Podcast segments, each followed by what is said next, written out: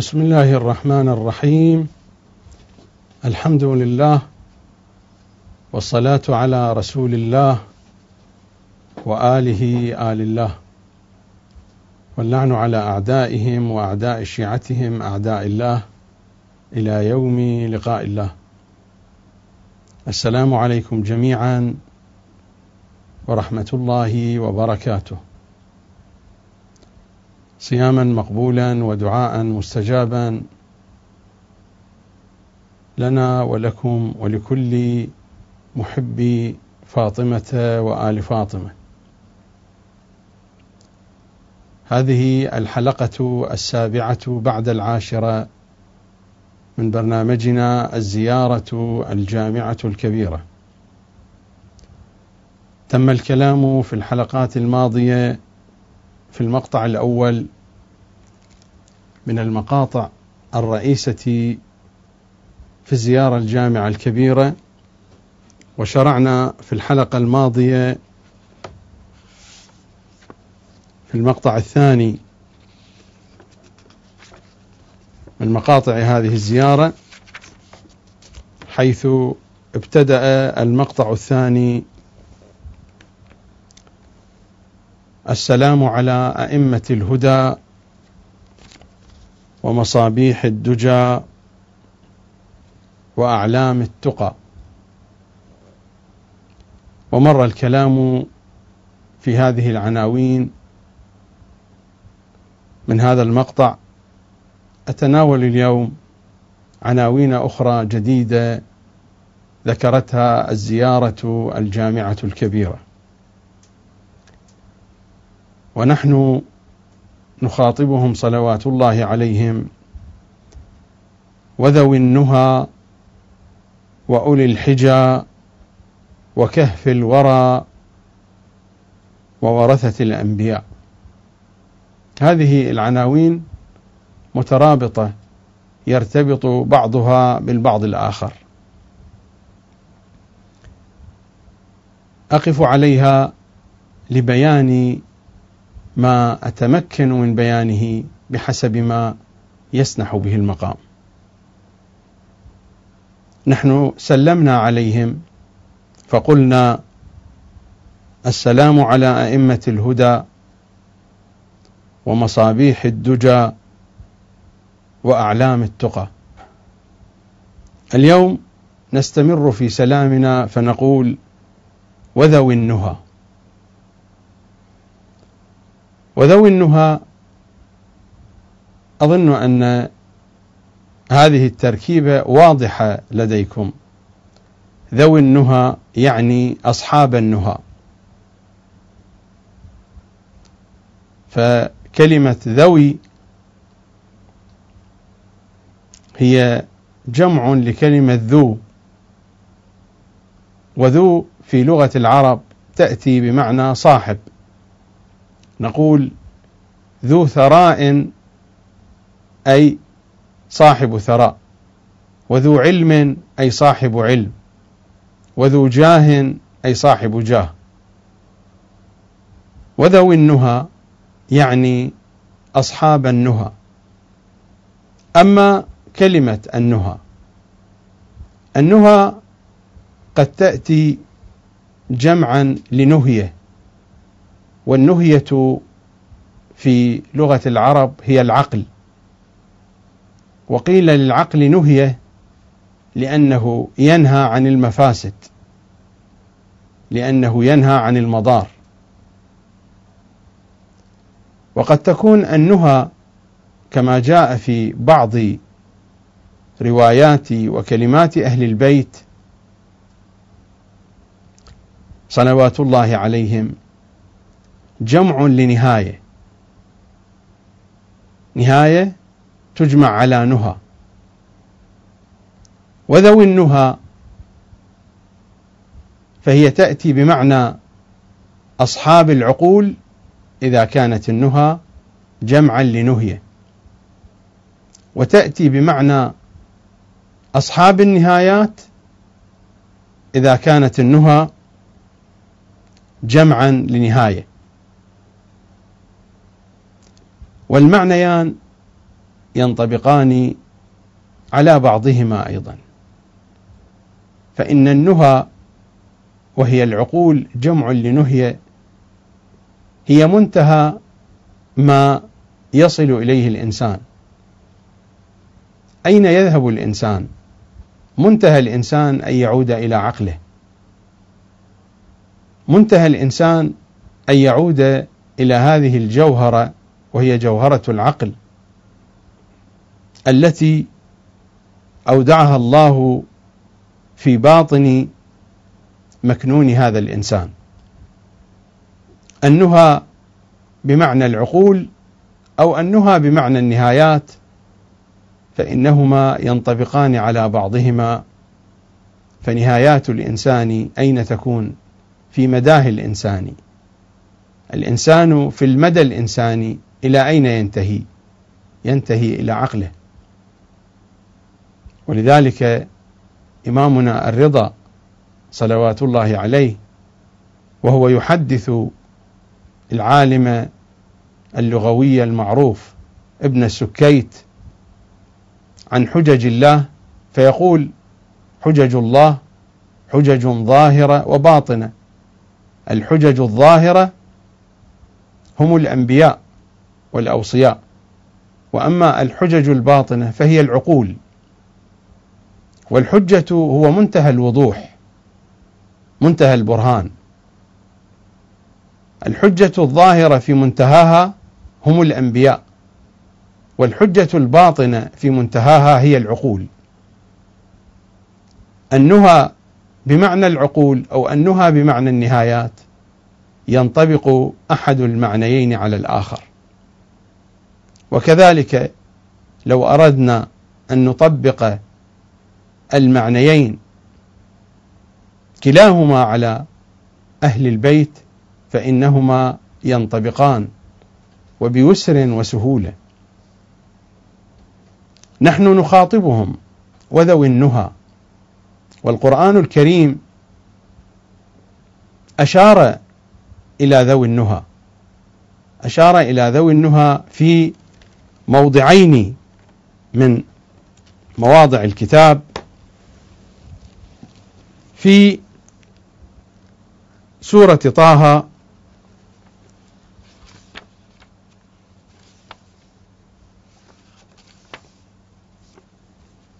في الآية الرابعة والخمسين. في سياق آيات الذي جعل لكم الأرض مهدا وسلك لكم فيها سبلا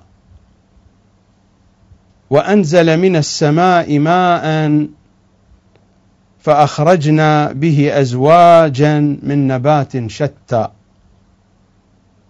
كلوا وارعوا أنعامكم إن في ذلك لآيات لأولي النهى. وكذلك جاء هذا التعبير في سورة طه أيضا.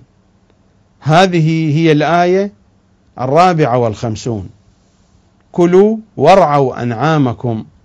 بعد ذلك السياق الذي جاء الذي جعل لكم الأرض مهدا وسلك لكم فيها سبلا وأنزل من السماء ماء فأخرجنا به أزواجا من نبات شتى. كلوا وارعوا أنعامكم. إن في ذلك لآيات لأولي النهى. الآيات هنا تتحدث عن لوحة في هذا العالم الذي نعيش فيه. ففي ذلك آيات لأولي النهى. في نفس سورة طه. الآية الثامنة والعشرون بعد المئة. أفلم يهد لهم كم أهلكنا قبلهم من القرون يمشون في مساكنهم. إن في ذلك لآيات لأولي النهى. أفلم يهد لهم كم أهلكنا قبلهم من القرون يمشون في مساكنهم إن في ذلك لآيات لأولي النهى في روايات أهل البيت في حديث أهل بيت العصمة صلوات الله وسلامه عليهم أجمعين. الرواية يرويها علي بن إبراهيم في تفسيره عن علي بن رئاب عن مروان عن أبي عبد الله عليه السلام. قال سألته عن قول الله عز وجل إن في ذلك لآيات لأولي النهى. قال نحن والله أولو النهى. الإمام يؤكد هذا المعنى بقسمه. قال نحن والله اولو النهى فقلت جعلت فداك. وما معنى اولي النهى فيبدأ الإمام يحدثه عن الوقائع وعن الأحداث التي تقع من بعد رسول الله صلى الله عليه وآله. إلى أن يقول الإمام إن في ذلك لآيات لاولي النهى الذي انتهى إلينا علم ذلك كله. الرواية هنا تشير إلى أنهم هم جهة النهاية. الذي انتهى إلينا علم ذلك كله. إلى آخر الرواية. أنا فقط أخذت منها موطن الحاجة. لا أريد أن أقرأ النصوص بكاملها لضيق الوقت. أخذ منها مواطن الحاجة. إن في ذلك لآيات لأولي النهى الذي انتهى إلينا علم ذلك كله. الرواية عن عيسى بن داود النجار عن إمامنا الكاظم عليه السلام في قوله تعالى إن في ذلك لآيات لأولي النهى. ماذا قال إمامنا الكاظم؟ قال هم الأئمة من آل محمد صلوات الله عليهم. وما كان في القرآن مثلها. يعني إن هذا العنوان هو عنوان خاص بآل محمد. فقد ورد في الكتاب الكريم في سورة طه ورد مرتين. وكلا المرتين عنوان خاص بنحو المعنى الحقيقي لا ينطبق إلا على آل محمد صلوات الله عليهم.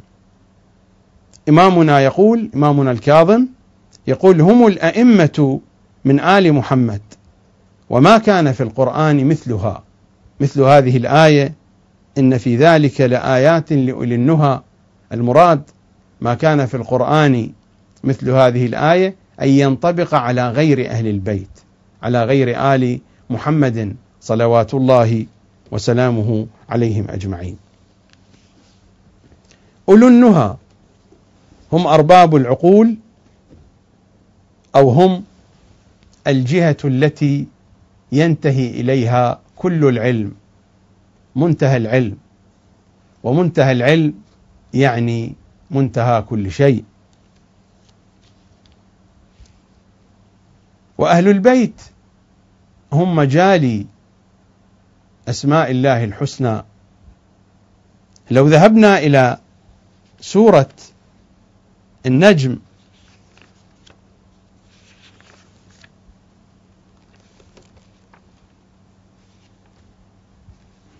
في الآية الرابعة بعد العاشرة من سورة النجم عند سدرة المنتهى. سدرة المنتهى هي عنوان كما مر الحديث عن ذلك في الحلقات المتقدمة من هذا البرنامج. سدرة المنتهى هي الحقيقة المحمدية في مقاماتها القادسة وفي تجلياتها الأسمائية بجمالها وبجلالها. عند سدرة المنتهى والسدرة حيث الخفاء. والسدرة هي الحجاب. وسدر الشيء غطاه حجبه أخفاه. هناك عند سدرة المنتهى كانت مقامات قوس الصعود الأحمدي حين صعد في معراجه صلى الله عليه وآله فكانت مراقي صعوده في قوس الصعود الأحمدي كانت عند سدرة المنتهى. وعند سدرة المنتهى تغيب الحقائق لكن الحقيقة الأحمدية ما غابت. ومر علينا هذا الكلام ومرت علينا هذه الإشارات التي جاءت في كلمات المعصومين صلوات الله وسلامه عليهم أجمعين. وهذا التعبير تعبير المنتهى وتعبير الانتهاء منوط بهذه الذوات المقدسة.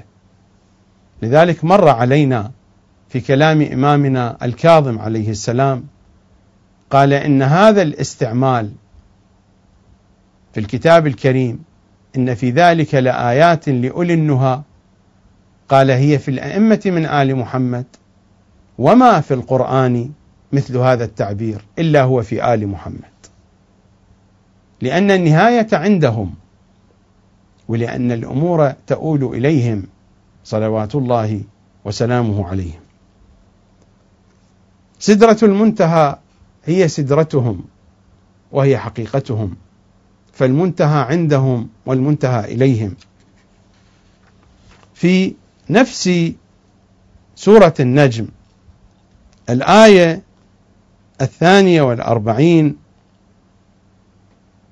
وأن إلى ربك المنتهى.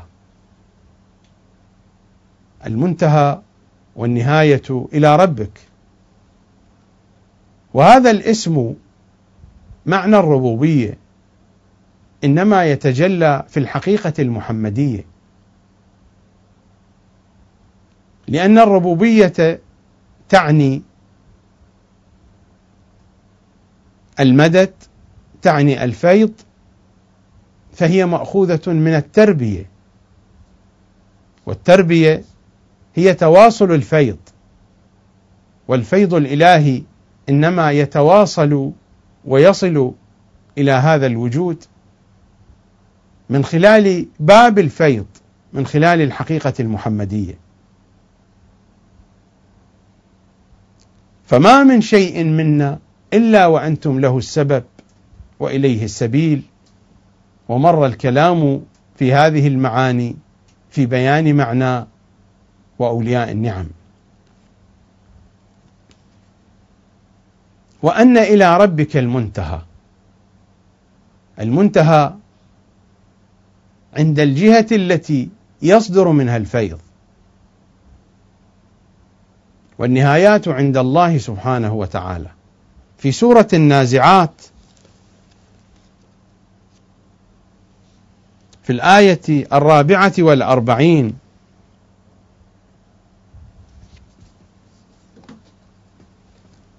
فإن الجنة هي المأوى. هذه الآيات التي تسبق الآية الرابعة والأربعين. فإن الجنة هي المأوى. وتستمر الآيات يسألونك عن الساعة أيان مرساها. فيما أنت من ذكراها إلى ربك منتهاها.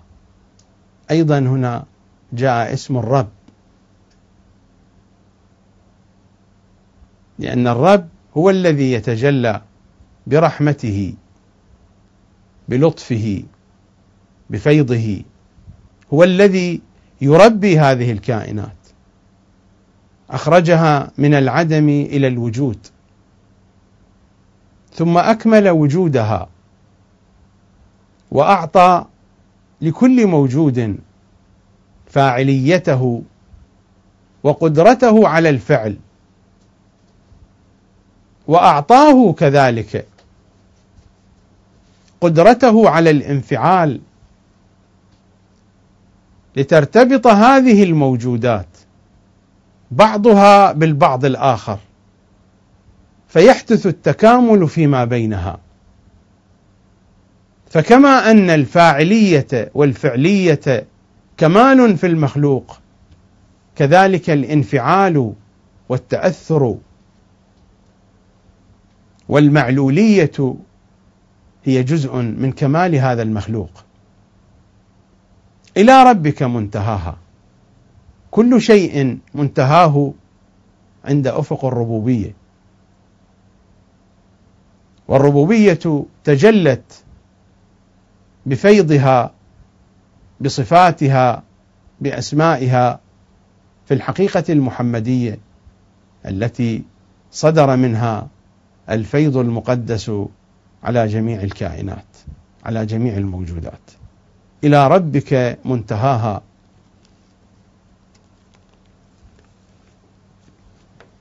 كل هذه الآيات فيها إشارات ودلالات إلى نفس المضمون الذي تكتنزه هذه العبارة من الزيارة الشريفة وذوي النهى.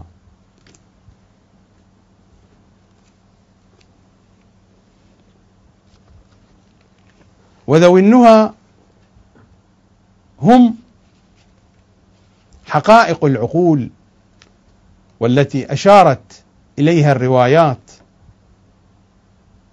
أن الله سبحانه وتعالى أول ما خلق ماذا خلق؟ خلق العقل فقال له أقبل فأقبل أدبر فأدبر وقد شرحت شيئا من معنى هذا الحديث في طوايا الحلقات الماضية فكانت النجيد فكانت النتيجة أن خاطبه سبحانه وتعالى أما أني بك أثيب وبك أعاقب. جعله هو الميزان. وكل هذه الكلمات إنما هي رموز. هذا العقل تجلى في تلكم المظاهر الإلهية القادسة. التي تجلت في عالم الخلق الأول وتجلت كذلك في مراتبها المختلفة في عالم الخلق الثاني.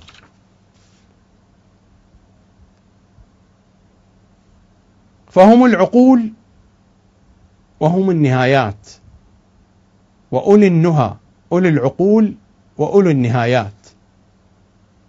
والنهايات تتجلى فيهم إن كان ذلك في العالم الدنيوي أو كان ذلك في العالم الأخروي. هذا هو الجزء السابع والعشرون من بحار الأنوار وهذه الرواية عن جابر عن أبي عبد الله وجابر هذا هو الجعفي حامل أسرار أهل البيت. عن جابر عن أبي عبد الله عن إمامنا الصادق أنه قال إذا كان يوم القيامة وجمع الله الأولين والآخرين لفصل الخطاب. إذا كان يوم القيامة وجمع الله الأولين والآخرين لفصل الخطاب دعا رسول الله صلى الله عليه وآله ودعا أمير المؤمنين عليه السلام. فيكسى رسول الله صلى الله عليه وآله حلة خضراء. تضيء ما بين المشرق والمغرب ويكسى علي عليه السلام مثلها. ويكسى رسول الله صلى الله عليه وآله حلة وردية. تضيء ما بين المشرق والمغرب ويكسى علي عليه السلام مثلها. ثم يدعى بنا أي بالأئمة المعصومين بالعترة الطاهرة. ثم يدعى بنا فيدفع إلينا حساب الناس. وسيأتينا في عبارات الزيارة الجامعة الكبيرة وحساب الخلق عليكم. إياب الخلق لديكم إياب الخلق إليكم وحساب الخلق عليكم. الإياب إليكم والحساب عليكم. ثم يدعى بنا فيدفع إلينا. حساب الناس أو حساب الناس والقراءتان صحيحتان. فنحن والله ندخل أهل الجنة الجنة وندخل أهل النار النار. ثم يدعى بالنبيين عليهم السلام. فيقامون صفين عند عرش الله عز وجل حتى نفرغ من حساب الناس. فإذا دخل أهل الجنة الجنة وأهل النار النار بعث الله تبارك وتعالى عليا فأنزلهم منازلهم في الجنة. منتهى أمور الجنان إلى علي. ومنتهى أمور النيران إلى علي. بعث الله تبارك وتعالى عليا فأنزلهم منازلهم في الجنة وزوجهم. فعلي والله الذي يزوج أهل الجنة في الجنة. وما ذلك إلى أحد لأن الولاية العلوية ولاية مبسوطة في جميع آفاق هذا الوجود. فعلي والله الذي يزوج أهل الجنة في الجنة وما ذلك إلى أحد. وما ذلك إلى أحد غيره وإنما هذه كرامة من الله عز ذكره له وفضلا فضله به ومن به عليه. وهو والله يدخل أهل النار النار وهو الذي يغلق على أهل الجنة إذا دخلوا فيها أبوابها ويغلق على أهل النار إذا دخلوا فيها أبوابها لأن أبواب الجنة إليه وأبواب النار إليه ولاية مبسوطة في كل آفاق وطبقات هذا الوجود. وذلك هو معنى منتهى الأمور إليه. إذا المنتهى إليه إذا الرجعة إليه. وأولي النهى هم الحقائق العقلية التي كانت ميزانا للثواب والعقاب وهم الجهة التي تنتهي إليها الأمور. على الأقل إذا أردنا أن نتحدث عن أهل الجنان وأهل النيران فإنهم الجهة التي ينتهي إليها مصير أهل الجنان ومصير أهل النيران. كما بينت هذه الرواية وروايات كثيرة ووفيرة جدا جاءت عن النبي الأعظم وعن آله الأطهار صلوات الله وسلامه عليهم أجمعين. بهذه العجالة يتضح عندنا معنى قول الزيارة وذوي النهى. فهم المظهر العقلي الأكمل الذي يتجلى في عالمنا الدنيوي. وهم صورة لذلك العقل الذي خلقه الله فقال له أقبل فأقبل وأدبر فأدبر. ثم قال أما أني بك أعاقب وأثيب فجعله الميزان. هناك ميزان. هذا الميزان جاء ذكره في الكتاب الكريم.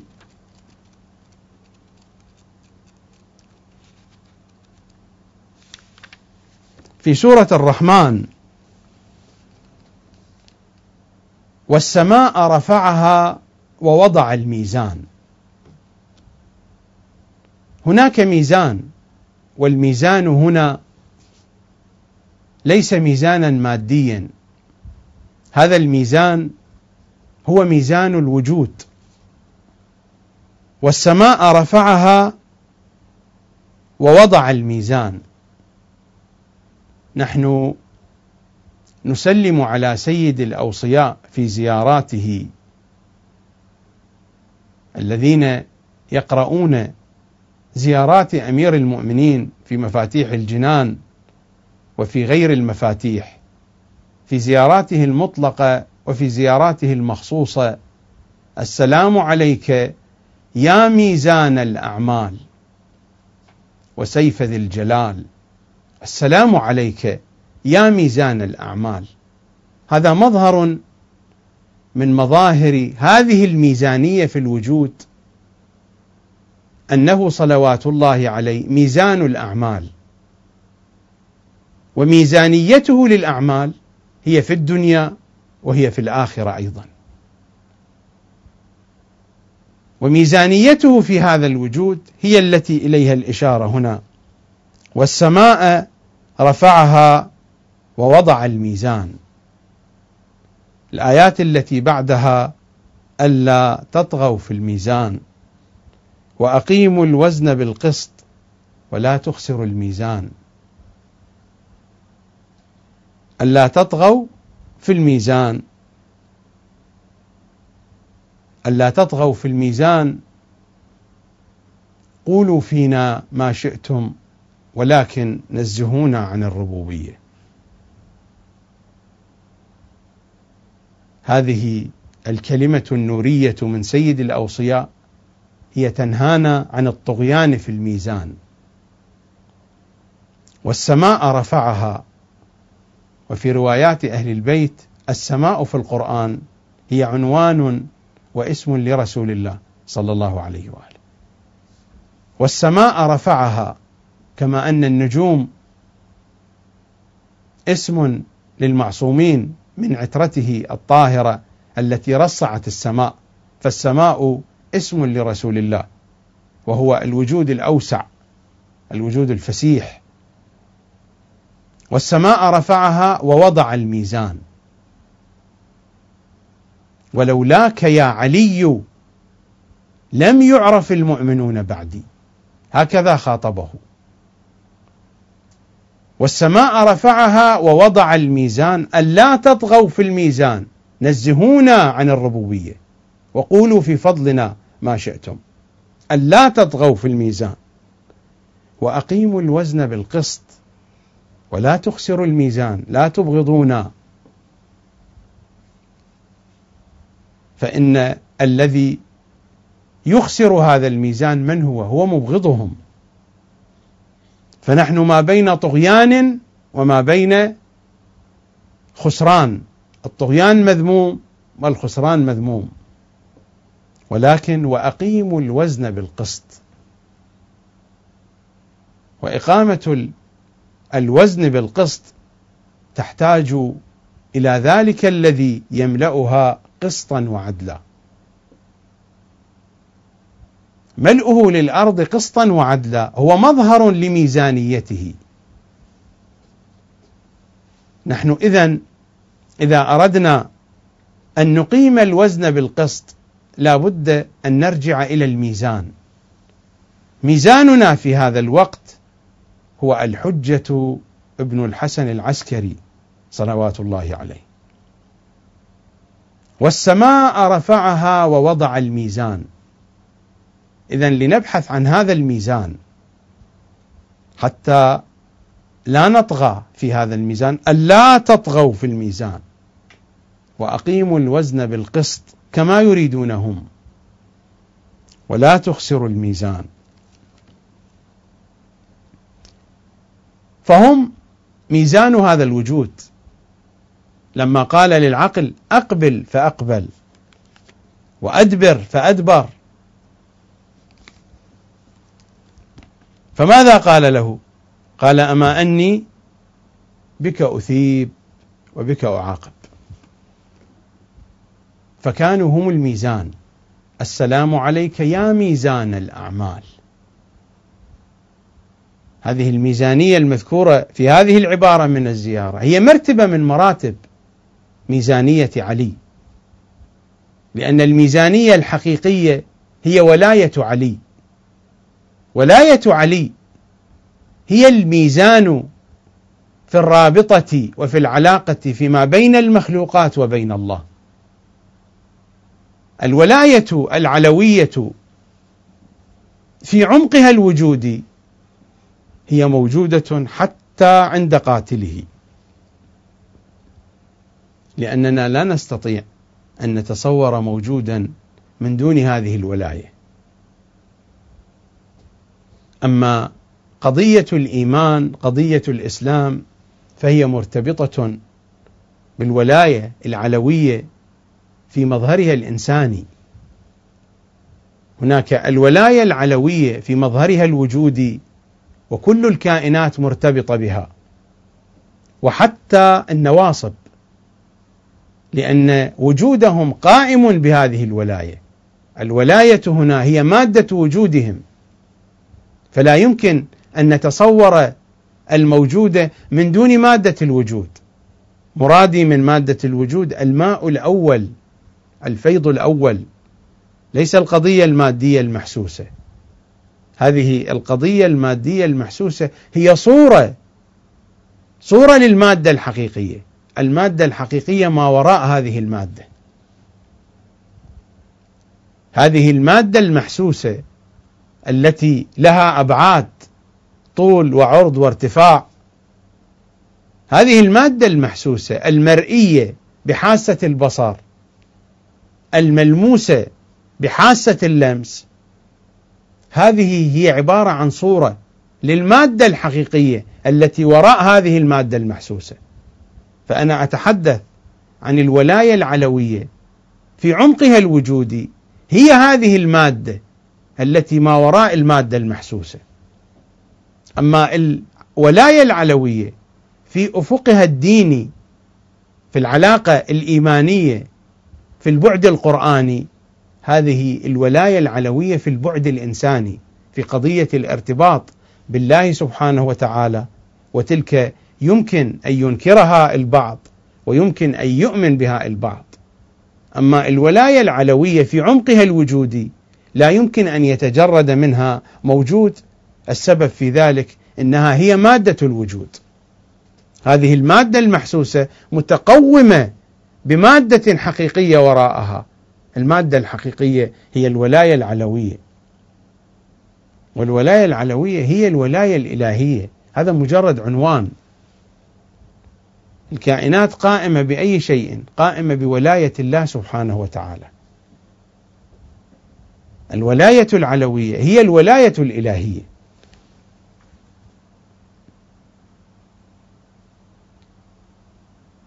وهذا هو الذي يجعلهم أن تكون النهايات إليهم. السلام عليكم سادتي أئمتي. السلام على أئمة الهدى ومصابيح الدجى وأعلام التقى وذوي النهى. هم العقول القادسة وهم النقطة التي تنتهي عندها النهايات وتتلاشى عندها النهايات.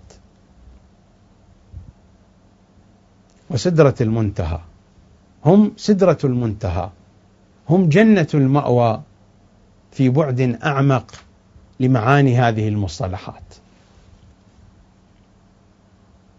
وذوي النهى وأولي الحجى وأولي الحجى تعني أصحاب الحجى تعني أرباب الحجى تعني أولئك الذين يملكون الحجى ما المراد من الحجى في لغة العرب؟ الحجى في لغة العرب المراد منها الحكمة والحجى تأتي بمعنى العقل. ولكن العقل في أفق الحكمة. صاحب الحجى هو صاحب الحكمة. وقطعا حين يكون الإنسان صاحب حكمة فهو بالضرورة لا بد أن يكون صاحب عقل متين حتى تأتي الحكمة فتستقر في ذلك العقل أو تتجلى من ذلك العقل أيا كان التعبير.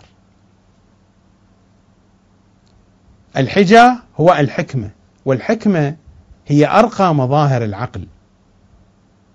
فمن كانت عنده الحكمة من الضرورة بمكان وبوضوح أنه يملك العقل المتين وبعد ذلك تأتي الحكمة. وهذه الحكمة إما أن تكون آتية وإما أن تكون مشرقة من داخل ذلك العقل. وأولي الحجة. الحجة أيضا تأتي بمعنى الذكاء الذكاء الشديد المتوقد وهي أيضا أعلى درجات الإدراك في الحالة البشرية العادية. أعلى درجات الإدراك والتواصل مع العالم الخارجي إنما يكون بقدرة الذكاء. الحجة تأتي بمعنى الذكاء والذكاء هو أيضا من مظاهر ومن مراتب العقل البشري. وذوي النهى وأولي الحجة يعني أصحاب الحكمة يعني أصحاب الذكاء يعني أصحاب الفطنة. العبارة السابقة وذوي النهى وأولي الحجة النهى أيضا تأتي بمعنى العقول والحجة بمعنى العقول. ما الفارق بين العبارتين؟ وذوي النهى وأولي الحجة. النهى كما قلنا ينظر فيها إلى مرتبة العقل الذي هو نهاية النهايات. نحن في مآل أمورنا في مآل تفكيرنا إلى أين ننتهي؟ ننتهي عند العقل. العقل هو الميزان. حتى في حياتنا الشخصية وفي جزئياتها البسيطة. مآل هذه الجزئيات مآل هذه الحياة إلى العقل. وذوي النهى. أما حين نقول وأولي الحجة. وأولي الحجة الحجة هي العقول. والحجة هي الحكمة. ولكن النظر هنا إلى مرتبة أخص من المرتبة الأولى. المرتبة الأولى هي الميزان. والنهى نهية. والنهية هو العقل الذي ينهى. بك أثيب وبك أعاقب. هذه هي النهية وهذا هو معنى النهى. أما ما المراد من الحجة الحجة هو جهة العقل التي تتجلى في خواصهم ما يتجلى من المراتب الخاصة للعقل في خواص أهل البيت وذلك إنما يتأتى منهم. ما من شيء منا إلا وأنتم له السبب وإليه السبيل. الحجة هي المراتب الخاصة من العقل ولنعبر عنها بالبصيرة مثلا. البصيرة في معناها العميق هي الحجة وأولي الحجة يعني أصحاب البصائر.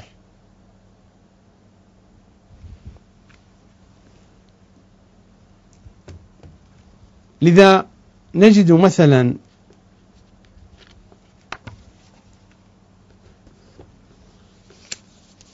في الجزء الخامس والعشرين في حديث طويل وقد مر علينا هذا الحديث. هناك عبارات قصيرة فيها إشارة واضحة إلى معنى الحجة. فالحجة كما قلت هي مرتبة العقل الخاصة. ومرتبة العقل الخاصة هي التي تكشف عن حقيقة الإنسان.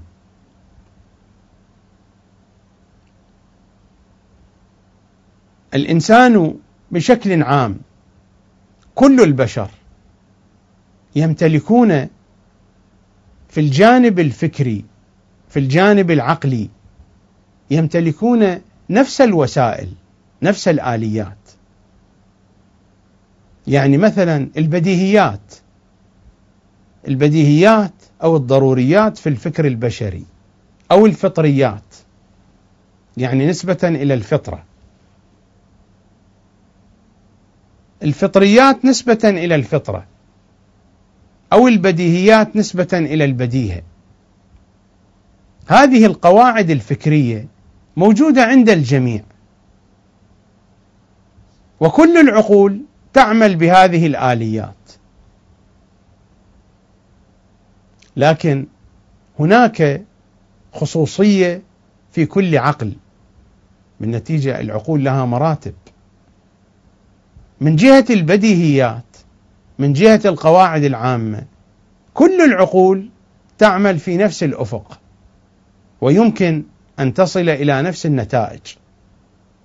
ولكن يبقى لكل عقل له الحالة الخاصة به. وتلك هي الحقيقة التي تمثل وجه الإنسان. نحن حين نتحدث عن وجه الإنسان وجه الإنسان المحسوس هو هذا الذي فيه عيناه وفيه جبهته وفيه فمه. وبه يتمايز الإنسان عن غيره. وقد تتشابه التوائم فلا نجد ما يميز بين هذا التوأم وذاك التوأم. ولكن بالنسبة للعقول حتى التوائم كل توأم له خصوصيته الخاصة. لكل عقل خاصيته التي تخصه. وذلك هو الوجه الحقيقي للإنسان. خواص أهل البيت ينالون وجها خاصا منهم صلوات الله عليهم. وهذا مرت الإشارة إليه في الأحاديث. إن حديثنا إن أمرنا صعب مستصعب. لا يحتمله لا نبي مرسل ولا ملك مقرب ولا عبد امتحن الله قلبه للإيمان. فمن يحتمله يا ابن رسول الله؟ قال من شئنا. من شئنا هؤلاء الذين تصدر إليهم هذه المراتب الخاصة من العقل. لا يحتمله لا نبي مرسل ولا ملك مقرب ولا عبد امتحن الله قلبه للإيمان. اذا من يحتمله؟ قال من شئنا. الحجة المراد هو هذا المعنى. هذه الخاصية المرتبة الخاصة من العقل. أنا قلت فلنسميها البصيرة وإن كان البصيرة فيها دلالة أخرى ولكن لأجل تقريب المعنى. المراد من الحجة هو هذا المعنى هو هذه المرتبة. وهذه المرتبة مرتبطة أين؟ مرتبطة بالحقيقة الثابتة بالعقل الثابت بالميزان. ولذلك في هذا الحديث حديث طويل ومر ذكره في الحلقات السابقة يرويه جابر الجعفي عن إمامنا الباقر صلوات الله وسلامه عليه. فمن جملة ما جاء في هذا الحديث قول الله سبحانه وتعالى وهو يخاطب النبي والأئمة. فكل شيء هالك إلا وجهي وأنتم وجهي. الله يخاطب النبي وآل النبي. فكل شيء هالك إلا وجهي وأنتم وجهي. لا تبيدون ولا تهلكون ولا يبيد ولا يهلك من تولاكم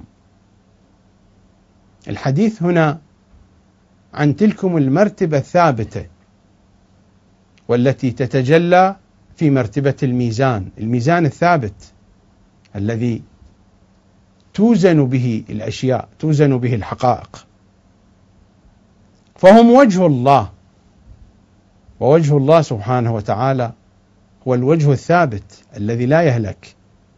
فكل شيء هالك إلا وجهي وأنتم وجهي. لا تبيدون ولا تهلكون ولا يبيد ولا يهلك من تولاكم هذا هو كلام الله سبحانه وتعالى. للنبي وآل النبي كما في هذه الرواية التي ينقلها جابر الجعفي عن إمامنا أبي جعفر الباقر صلوات الله وسلامه عليه. العقل هنا هو وجه الإنسان.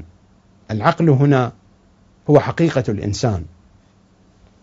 فحينما يقول في الحديث الذي مر علينا أن أولياءكم لا يبيدون ولا يهلكون إنما هم لا يبيدون ولا يهلكون من هذه الجهة من جهة ما تجلى من مرتبة العقل الخاصه عند أوليائهم. أمثال سلمان ومن كان في درجة سلمان. الذي جاء في وصفه بأن من عرفه كان مؤمنا ومن أنكره كان كافرا. لماذا؟ لأن سلمان قد صار في مرحلة الميزان. أعطي تلكم الرتبة.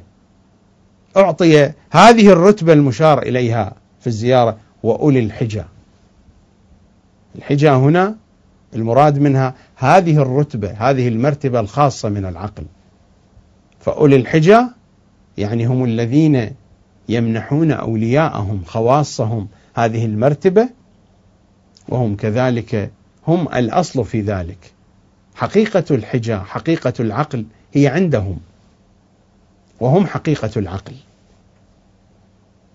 والمعاني هنا متناسقة ما بين ذوي النهى وما بين أولي الحجى فالنهى عقول والحجى عقول.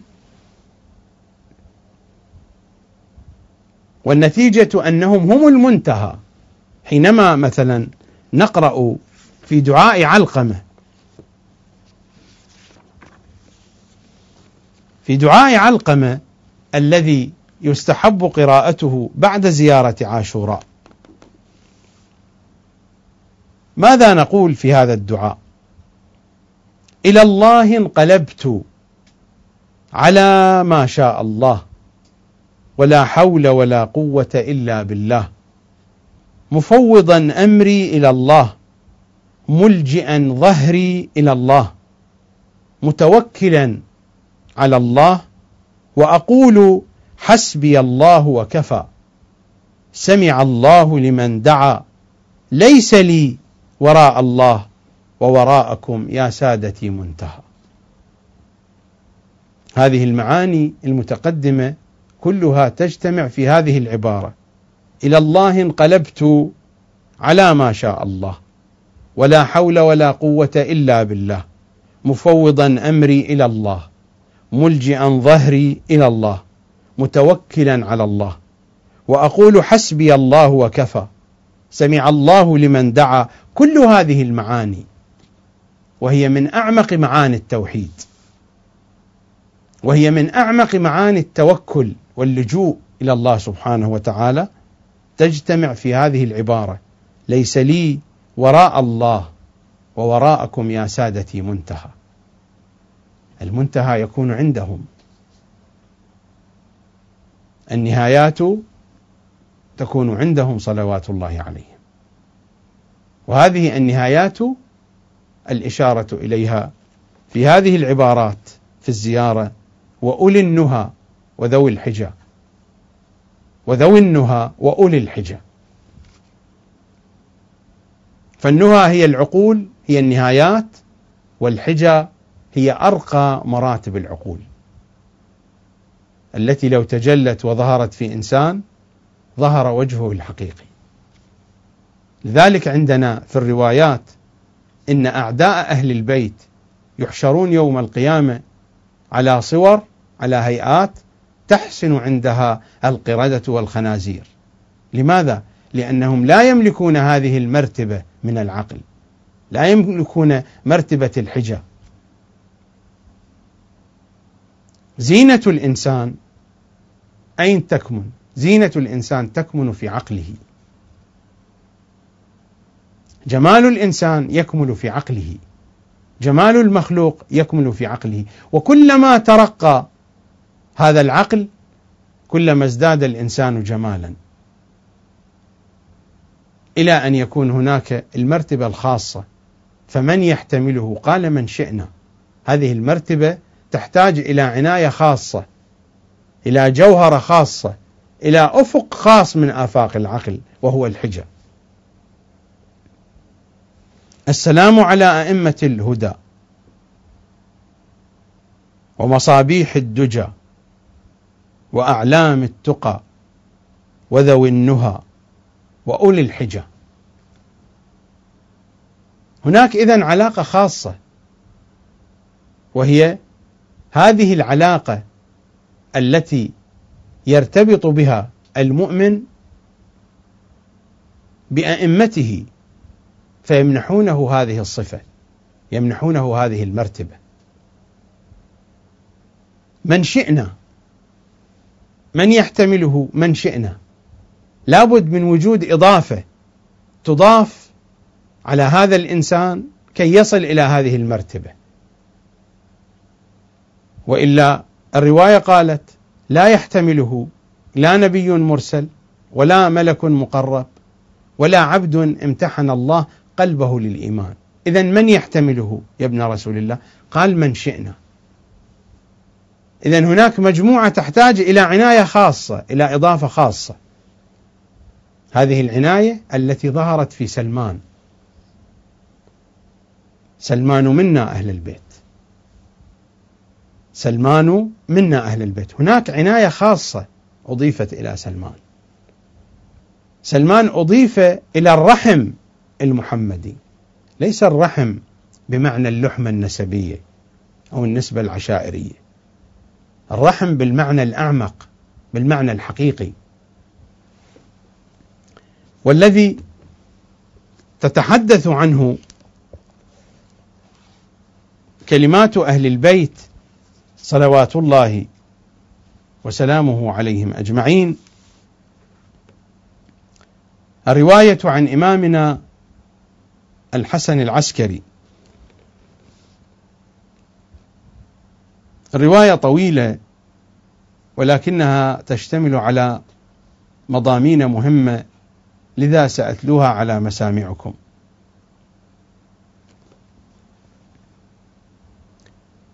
إمامنا العسكري صلوات الله عليه يحدثنا عن جده أمير المؤمنين.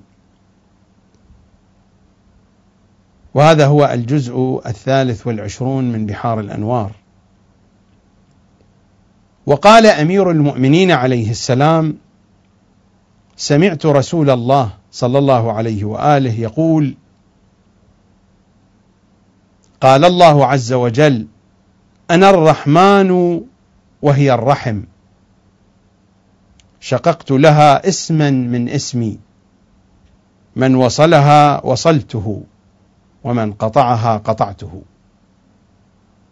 سلمان أدخل في هذه الدائرة هذه العناية الخاصة التي جعلت من سلمان أن قال عنه رسول الله سلمان منا أهل البيت. هذا هو سلمان المحمدي. هذه النسبة ليست نسبة اللحمة. هذه النسبة إلى الرحم الحقيقي. أنا الرحمن وهي الرحم. شققت لها اسما من اسمي. من وصلها وصلته. ومن قطعها قطعته. ثم قال علي عليه السلام أو تدري ما هذه الرحم التي من وصلها وصله الرحمن ومن قطعها قطعه الرحمن؟ فقيل يا أمير المؤمنين حث بهذا كل قوم على أن يكرموا أقرباءهم ويصلوا أرحامهم. فقال لهم أيحثهم على أن يصلوا أرحام الكافرين؟ باعتبار أن الكلام عام. أنا الرحمن وهي الرحم شققت لها اسما من اسمي. من وصلها وصلته يعني من وصل الرحم مطلقا والرحم قد يكون بين الكافرين وبين المؤمنين. وقد يكون بين المؤمنين والكافرين أيضا. إذا كان المنظور والمراد من الرحم الرحم العشائرية النسبية الأسرية.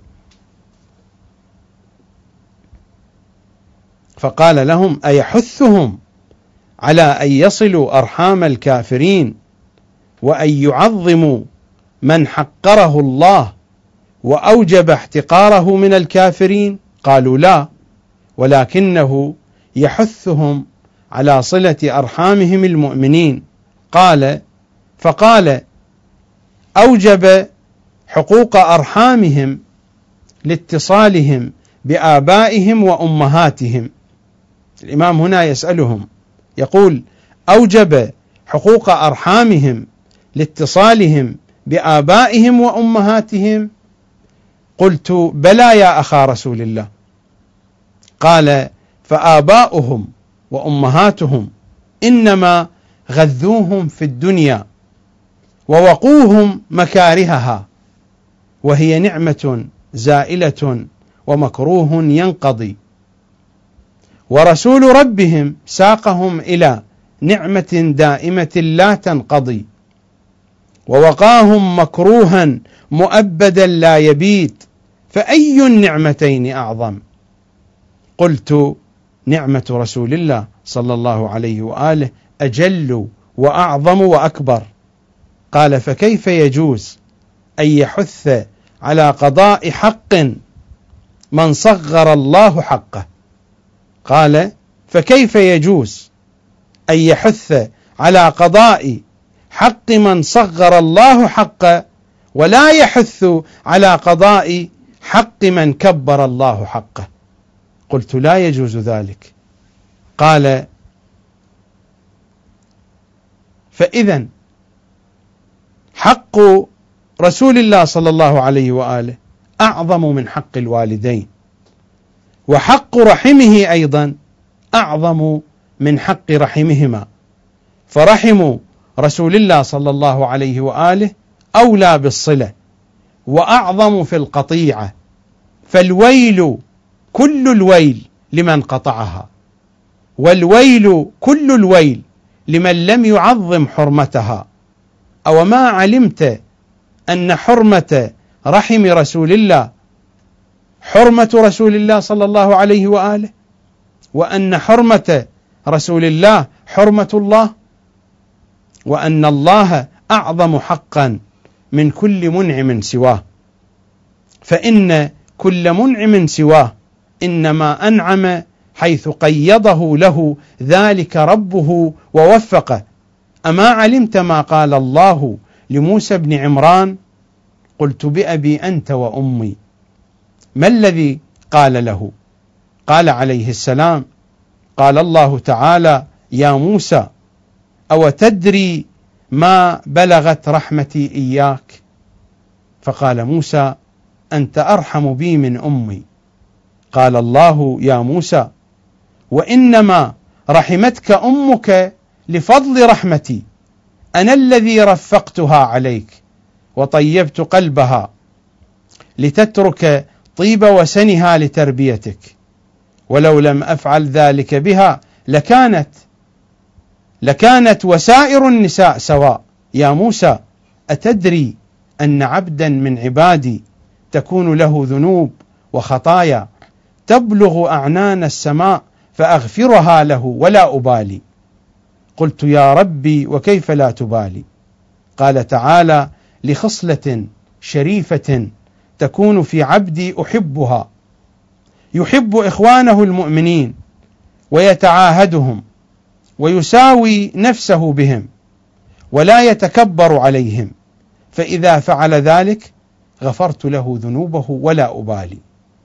يا موسى إن الفخر ردائي والكبرياء إزاري من نازعني في شيء منهما عذبته بناري. يا موسى إن من إعظام جلالي إكرام عبدي. إن يا موسى إن من إعظام جلالي إكرام عبدي الذي أنلته حظا من حطام الدنيا عبدا من عبادي مؤمنا. قصرت يده في الدنيا فإن تكبر عليه فقد استخف بعظيم جلالي. يا موسى إن من إعظام جلالي إكرام عبدي الذي أنلته حظا من حطام الدنيا عبدا من عبادي مؤمنا. قصرت يده في الدنيا فإن تكبر عليه فقد استخف بعظيم جلالي. ثم قال أمير المؤمنين عليه السلام إن الرحم التي اشتقها الله عز وجل بقوله أنا الرحمن هي رحم محمد صلى الله عليه وآله. وإن من إعظام الله إعظام محمد. وإن من إعظام محمد إعظام رحم محمد. وإن كل مؤمن ومؤمنة من شيعتنا هو من رحم محمد وإن إعظامهم من إعظام محمد. فالويل لمن استخف بحرمة محمد وطوبى لمن عظم حرمته وأكرم رحمه ووصلها. الرواية واضحة صريحة تتحدث عن أن حقيقة التواصل مع الله سبحانه وتعالى في التواصل مع رحم محمد وآل محمد. وأن الرحمن الذي على العرش استوى. الحديث هذا هكذا قال أنا الرحمن وقد اشتققت لها اسما من اسمي. اشتق للرحم. الرحم هي الرابطة الصلة. فيما بيننا وبين الله. قال أنا الرحمن واشتققت لها اسما من اسمي لهذه الرابطة لهذه الصلة. الرحم الرحمن اشتق لها اسما من اسمه. ثم قال من وصلها وصلته من وصلها وصله الله ومن قطعها قطعته ومن قطعها قطعه الله. الرحمن على العرش استوى. الرحمانية هي الرحمة التي تجلت وظهرت في كل جهة من جهات هذا الوجود وبها وجدنا. والرحم هي نوع العلاقة نوع الرابطة فيما بيننا وفيما بين الله. وهذا الرحم هو رحم محمد وآل محمد. هذا الرحم هو العنوان المحمدي العنوان العلوي. هذه الرواية التي قرأتها على مسامعكم رواية جاءت بنحو التقريب لتقريب المعاني بنحو التفهيم وكأنها وسيلة إيضاح لتقريب المعنى. لأنها تشير إلى ذلك البعد إلى أن الرحم هو عنوان الصلة فيما بين المخلوقات وفيما بين الله والرحم في معناه في صورته الحقيقية ولاية علي الولاية العلوية. الولاية بكل معانيها الولاية المحمدية الولاية العلوية. لكنني أركز على ذكر الولاية العلوية. أولا لأن الولاية العلوية هي جهة الارتباط فيما بين الكائنات وبين الحقيقة المحمدية. أنا مدينة العلم وعلي بابها. أنا مدينة الحكمة وعلي بابها. وهذا مجلا من مجال المعنى الحقيقي في الأفق الأول لهذا الوجود. مدينة الحكمة ومدينة العلم الحقيقية هي الحقيقة المحمدية التي خلقت قبل خلق الخلق. تلك هي مدينة العلم الحقيقية ومدينة الحكمة الحقيقية. فالولاية العلوية هي المجلى هي الباب. هذا أولا وثانيا إن كلمات أهل البيت تؤكد على هذه الحقيقة تركز على ارتباطنا في الظاهر وفي الباطن بالولاية العلوية. وأن المنجى وأن الهداية وأن الفوز وأن الفلاح وأن خير العمل وأن خير الدين وأن خير العقيدة في ولاية علي وآل علي. من هنا جاء التركيز في كلمات أهل البيت صلوات الله وسلامه عليهم أجمعين على هذه القضية أو على هذا العنوان. السلام على أئمة الهدى ومصابيح الدجى وأعلام التقى وذوي النهى وأولي الحجى وكهف الورى وورثة الأنبياء. كهف هو الغار الكبير في الجبل. في الجبال توجد هناك مداخل توجد هناك فجوات توجد هناك مساحات محفورة داخل الجبل. إذا كان هذا المكان صغير يسمى بالغار وإذا كان المكان كبير ومتسع يسمى بالكهف. والكهف يلجأ إليه عادة إما أن يكون الإنسان خائفا من عدو أو من حيوان مفترس أو يلجأ إلى الكهف حينما تشتد الرياح والعواصف والكوارث الطبيعية يلجأ الناس إلى الكهوف. وكهف الورى. الكهف اذا هو المكان الكبير المفتوح في الجبل. ويكون ملجأ يحتمي فيه الناس يلوذ إليه الناس لسعته من جهة. وللأمان هذا جبل. من يستطيع أن يهدم الجبل؟ وعادة الكهف يكون في مكان عال لا يكون بمستوى الأرض. فهو في منأى عن أن تصل إليه أيادي الأعداء في منأى عن أن تصل إليه الأضرار. في منأى عن أن تصل إليه أسباب الهلاك. فهو مكان واسع محفور في الجبل على ارتفاع عال من الأرض وهو ملجأ ومأمن يلجأ إليه الخائف ويستقر فيه قراره. أما كلمة الورى كلمة الورى في لغة العرب تأتي بمعنى الناس طرا كل الناس على اختلاف ألوانهم وأصنافهم وألسنتهم وشعوبهم وقبائلهم. وتأتي أيضا في لغة العرب بمعنى كل الخلق. الورى إما هم كل الناس وإما هم كل الخلق. الإنسان الجان الجماد النبات الحيوان كل ما خلق الله. وكهف الورى والمعنيان مقصودان في هذه العبارة. فآل محمد هم كهف الورى إذا كان الورى بمعنى الناس فهم كهف للناس. وإذا كان الورى بمعنى الخلق طرا فهم أيضا كهف للخلق طرا. والنصوص والروايات والكلمات في هذا المعنى تتجلى جلية واضحة بينة.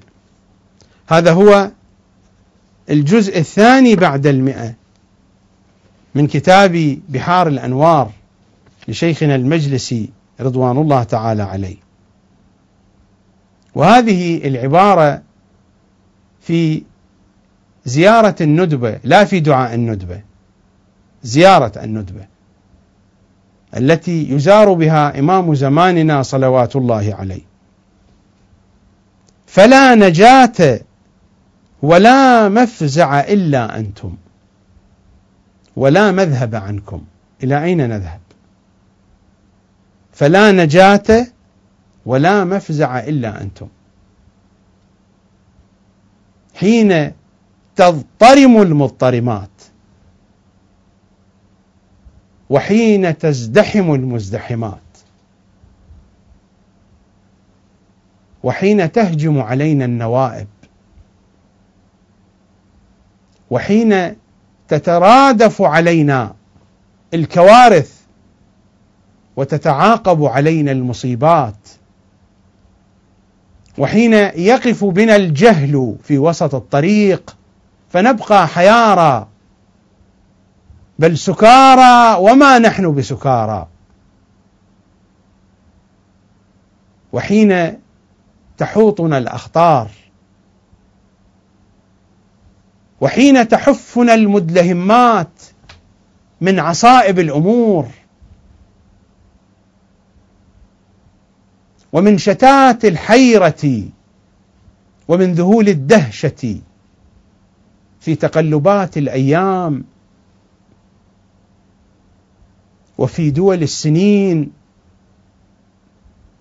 ونحن نتنقل ما بين شك وخيال وجهل ووهم.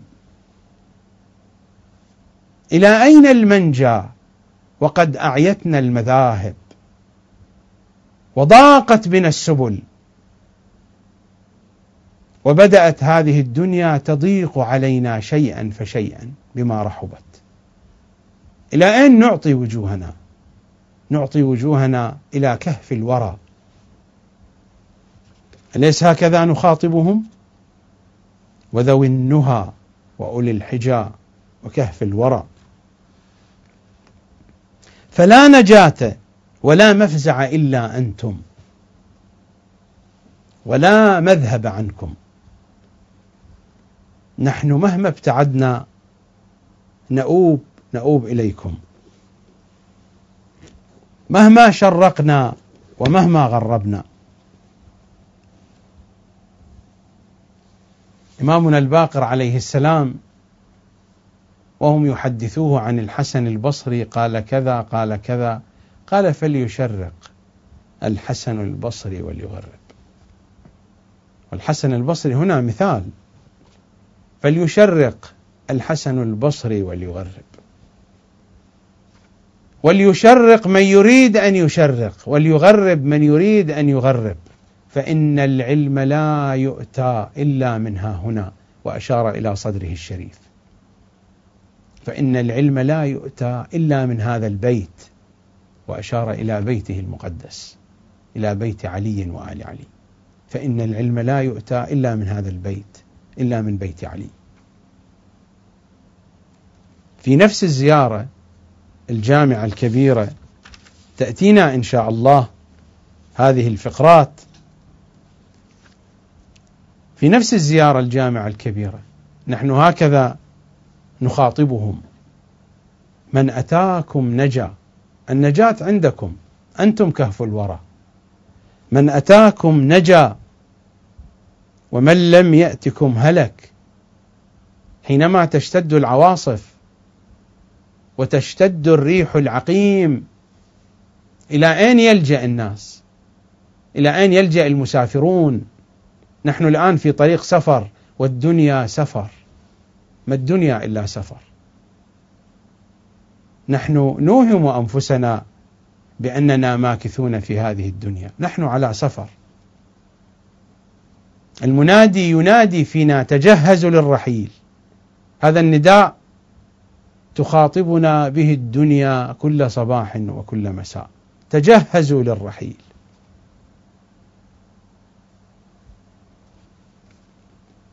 وفدت إلى الكريم بغير زاد. وفدت إلى الكريم بغير زاد حين أقبل علي من المدينة إلى المدائن. حين توفي سلمان الفارسي سلمان المحمدي في المدائن فإن عليا أقبل في الساعة إلى المدائن. وجهز سلمان. كفنه. جاءه بكفن كفن بكفن خاص سلمان. وكتب سيد الأوصياء على كفن سلمان. ماذا كتب؟ كتب هذين البيتين. وفدت إلى الكريم بغير زاد من الحسنات والقلب السليم وحمل الزاد أقبح كل شيء إذا كان الوفود على الكريم. نحن هنا نفد إلى كهف الورى.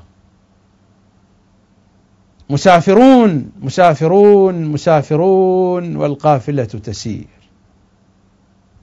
فاشتدت الريح العقيم وقصفت بنا القواصف وعصفت بنا العواصف. إلى أين الملاذ؟ فإن الأرض تتزلزل من حولنا. إلى أين الملاذ؟ الملاذ إلى ذلك الكهف الواسع إلى كهف الورى. هناك نحط الرحال. وهناك نلقي عصانا.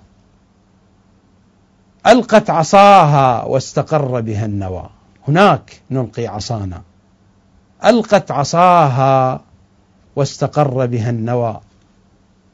كما قر عينا بالإياب المسافر. هناك نقر عينا عند كهف الورى. وهذه المعاني تبينها لنا الزيارة الجامعة الكبيرة. من أتاكم نجا ومن لم يأتكم هلك. إلى الله تدعون وعليه تدلون وبه تؤمنون وله تسلمون وبأمره تعملون وإلى سبيله ترشدون. وبقوله تحكمون سعد من والاكم. الذي يدخل إلى الكهف ماذا ينال؟ النتيجة ما هي؟ نحن جئنا فرارا من عواصف وقواصف وزلازل ورعود.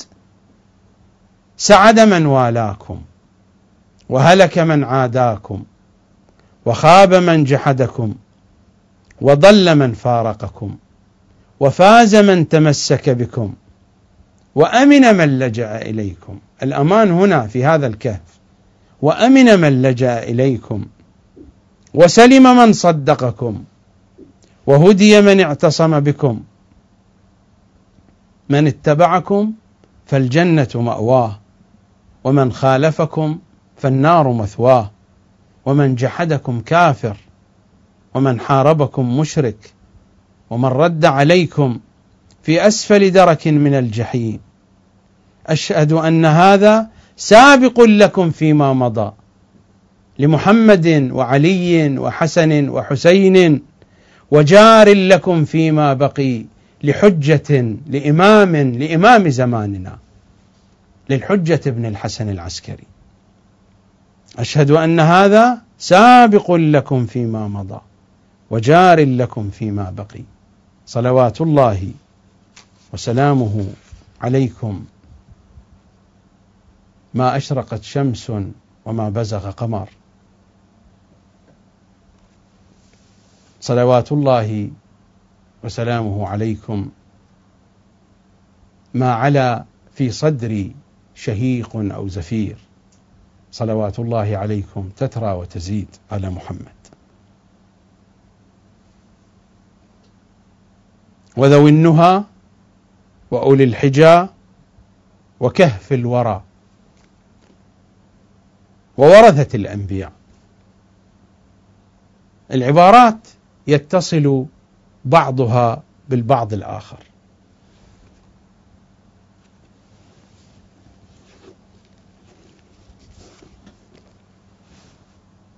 وكهف الورى وورثة الأنبياء.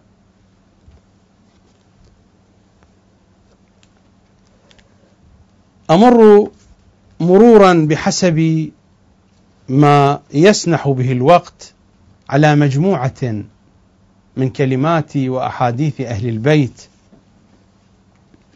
وهذا هو الجزء السادس والعشرون من بحار الأنوار. الرواية عن محمد بن زياد عن ابن محرز عن الصادق عليه السلام إن الله تبارك وتعالى علم آدم أسماء حجج الله كلها ثم عرضهم وهم أرواح تجلت لهم الحقائق. إن الله تبارك وتعالى علم آدم أسماء حجج الله كلها ثم عرضهم وهم أرواح على الملائكة. فقال أنبئوني بأسماء هؤلاء. إن كنتم صادقين أنكم أحق بالخلافة في الأرض لتسبيحكم وتقديسكم من آدم. قالوا سبحانك لا علم لنا إلا ما علمتنا إنك أنت العليم الحكيم. قال الله تبارك وتعالى يا آدم أنبئهم بأسمائهم. فلما أنبأهم بأسمائهم وقفوا على عظيم منزلتهم عند الله تعالى ذكره. فعلموا أنهم أحق بأن يكونوا خلفاء الله في أرضه وحججه على بريته ثم غيبهم عن أبصارهم. غيب الحقائق الأولى عن أبصار الملائكة. فأبصار الملائكة لا يمكن أن تحيط بهم. هذا كان تجلي من تجلياتهم. ثم غيبهم عن أبصارهم. واستعبدهم استعبد الملائكة بولايتهم ومحبتهم. وقال لهم ألم أقل لكم إني أعلم غيب السماوات والأرض وأعلم ما تبدون وما كنتم تكتمون؟ تجلت لهم الحقائق ثم غيبت عنهم. فالملائكة لا يستطيعون أن يحيطوا بتلكم الحقائق. ثم غيبهم عن أبصارهم واستعبدهم بولايتهم ومحبتهم.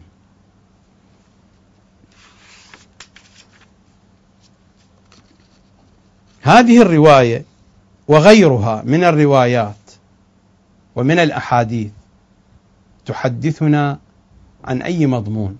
عن مضمون كهف الورى. أنهم الكهف المكان الجهة التي يلجأ إليها كل الورى كل الخلق. الرواية هنا تحدثت عن الملائكة وهم أكثر خلق الله. الروايات تقول ما خلق الله خلقا أكثر من الملائكة. فكل هؤلاء الملائكة لجأوا إليهم. لذلك استعبدهم الله بولايتهم ومحبتهم. حين استعبدوا بالولاية والمحبة المستعبدون إلى أين يتجهون؟ يتجهون إلى الجهة التي استعبدتهم واستعبدوا لأجلها واستعبدوا فيها فهم يلجؤون إلى ذلك الكهف الواسع إلى كهف الورى الرواية عن أبي الصباح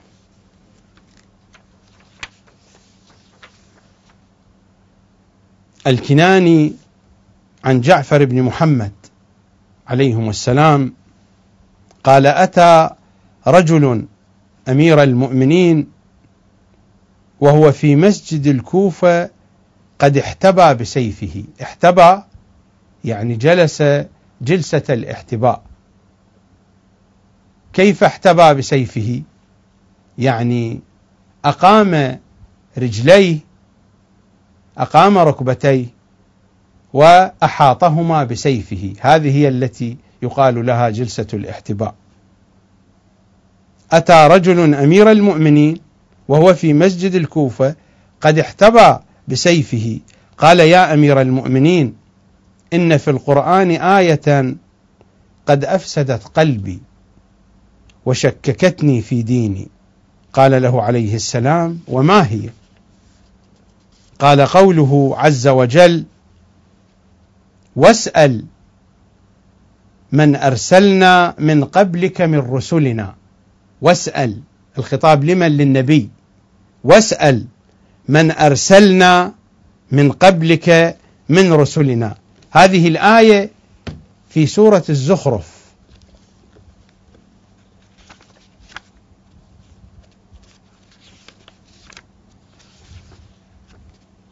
هذه الآية هي الآية الخامسة والأربعون في سورة الزخرف. الآيات التي قبلها فاستمسك بالذي أوحي إليك إنك على صراط مستقيم. فاستمسك بالذي أوحي إليك إنك على صراط مستقيم وإنه لذكر لك ولقومك وسوف تسألون فتأتي الآية الخامسة والأربعون. واسأل من أرسلنا من قبلك من رسلنا. واسأل من أرسلنا من قبلك من رسلنا. هذا السائل ما هو سؤاله؟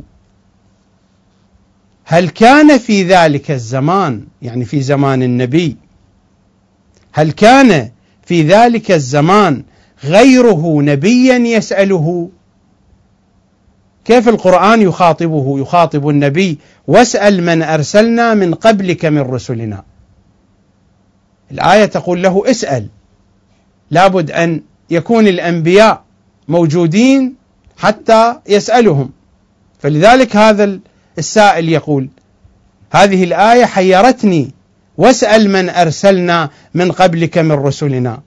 هل كان في ذلك الزمان غيره نبيا يسأله؟ فقال له صلوات الله وسلامه عليه. اجلس. الإمام هنا يبين وجها من الوجوه وإلا الآية فيها آفاق عديدة. من جملة آفاق هذه الآية الرؤية الإحاطية. التي تحدثنا عنها سابقا. واسأل من أرسلنا من قبلك من رسلنا. الرؤية الإحاطية الشهادة المطلقة أليس هو الشاهد على كل الناس؟ الشاهد على كل الوجود؟ شاهد يرى في نفس اللحظة. نحن والرواية. فقال له علي صلوات الله عليه اجلس أخبرك إن شاء الله. أجلس أخبرك إن شاء الله. إن الله عز وجل يقول في كتابه سبحان الذي أسرى بعبده ليلا من المسجد الحرام إلى المسجد الأقصى الذي باركنا حوله لنريه من آياتنا. فكان من آيات الله عز وجل التي أراها محمدا صلى الله عليه وآله أنه أتاه جبرائيل فاحتمله من مكة فوافى به بيت المقدس في ساعة من الليل.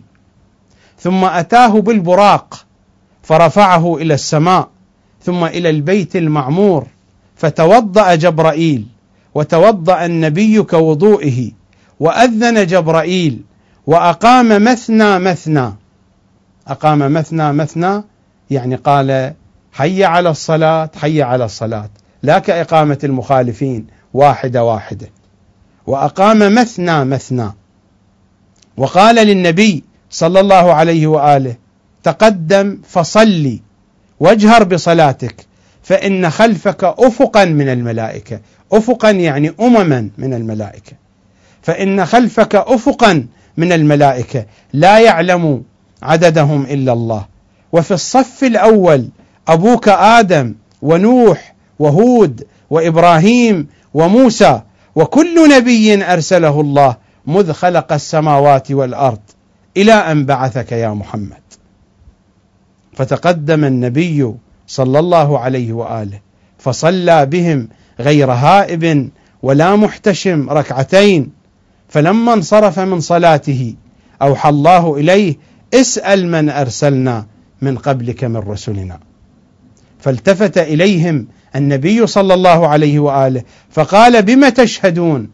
قالوا نشهد أن لا إله إلا الله وحده لا شريك له وأنك رسول الله وأن عليا أمير المؤمنين ووصيك وأن عليا أمير المؤمنين ووصيك. وكل نبي مات وخلف وصيا من عصبته غير هذا وأشار إلى عيسى بن مريم فإنه لا عصبة له وكان وصيه شمعون الصفا. ونشهد أنك رسول الله سيد النبيين وأن علي بن أبي طالب سيد الوصيين. أخذت على ذلك مواثيقنا لكما بالشهادة. فقال الرجل أحييت قلبي وفرجت عني يا أمير المؤمنين. رواية أخرى. كل هذه الروايات تتحدث عن هذه الحقيقة عن حقيقة أنهم المرجع وأنهم الكهف الذي تؤول إليه الخلائق يؤول إليه الأنبياء.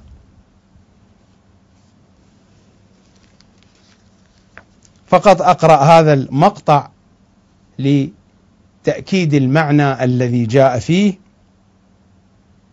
فقال بم تشهدون قالوا نشهد أن لا إله إلا الله وحده لا شريك له وأنك رسول الله وأن عليا أمير المؤمنين ووصيك.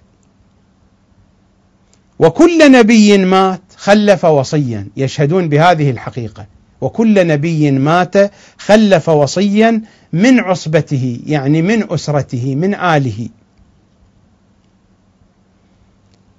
غير هذا غير هذا النبي من هو؟ وأشاروا إلى عيسى بن مريم فإنه لا عصبة له وكان وصيه شمعون الصفا. إلى آخر الرواية التي قرأتها على أسماعكم. هناك حديث منقول عن إمامنا السجاد صلوات الله وسلامه عليه وهو يحدث عن آبائه عن رسول الله. قال قال صلى الله عليه وآله يا عباد الله إن آدم لما رأى النور ساطعا من صلبه إذ كان الله قد نقل أشباحنا من ذروة العرش إلى ظهره رأى النور ولم يتبين الأشباح.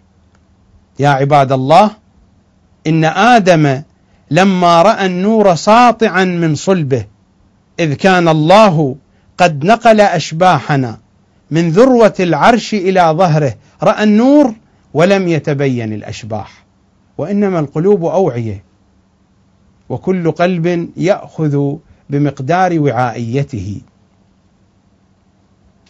فقال يا رب ما هذه الأنوار؟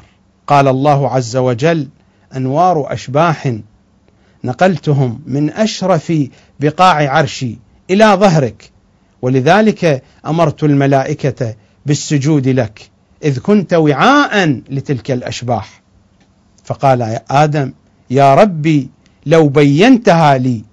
فقال الله تعالى انظر يا آدم إلى ذروة العرش.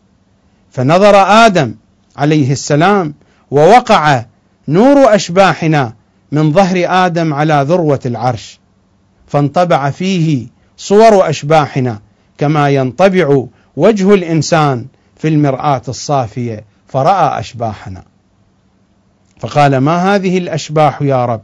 فقال يا آدم هذه الأشباح أفضل خلائقي وبرياتي. هذا محمد وأنا الحميد المحمود في أفعالي. شققت له اسما من اسمي.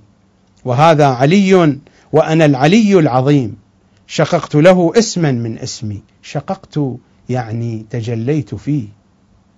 هذه عبائر تقريبية. وهذا علي وأنا العلي العظيم شققت له اسما من اسمي. وهذه فاطمة وأنا فاطر السماوات والأرضين. فاطم أعدائي عن رحمتي يوم فصل قضائي. وفاطم أوليائي عما يعتريهم. ويشينهم فشققت لها اسما من اسمي. وهذا الحسن وهذا الحسين وأنا المحسن المجمل شققت لهما اسما من اسمي. هؤلاء خيار خليقتي وكرام بريتي بهم آخذ وبهم أعطي وبهم أعاقب وبهم أثيب هم الميزان. وذوي النهى وأولي الحجى وكهف الورى. هؤلاء هم. هؤلاء خيار خليقتي وكرام بريتي. بهم آخذ وبهم أعطي وبهم أعاقب وبهم أثيب. فتوسل إلي بهم يا آدم. وإذا دهتك داهية فاجعلهم إلي شفعاءك. فإني آليت على نفسي قسما حقا. لا أخيب بهم آملا ولا أرد بهم سائلا. فتوسل إلي بهم يا آدم. وإذا دهتك داهية فاجعلهم إلي شفعاءك. فإني آليت على نفسي قسما حقا. لا أخيب بهم آملا ولا أرد بهم سائلا. فلذلك حين زلت منه الخطيئة من آدم دعا الله عز وجل بهم فتاب عليه وغفر له. والمعاني في هذه القضية مبسوطة في روايات وأحاديث أهل بيت العصمة صلوات الله وسلامه عليهم أجمعين.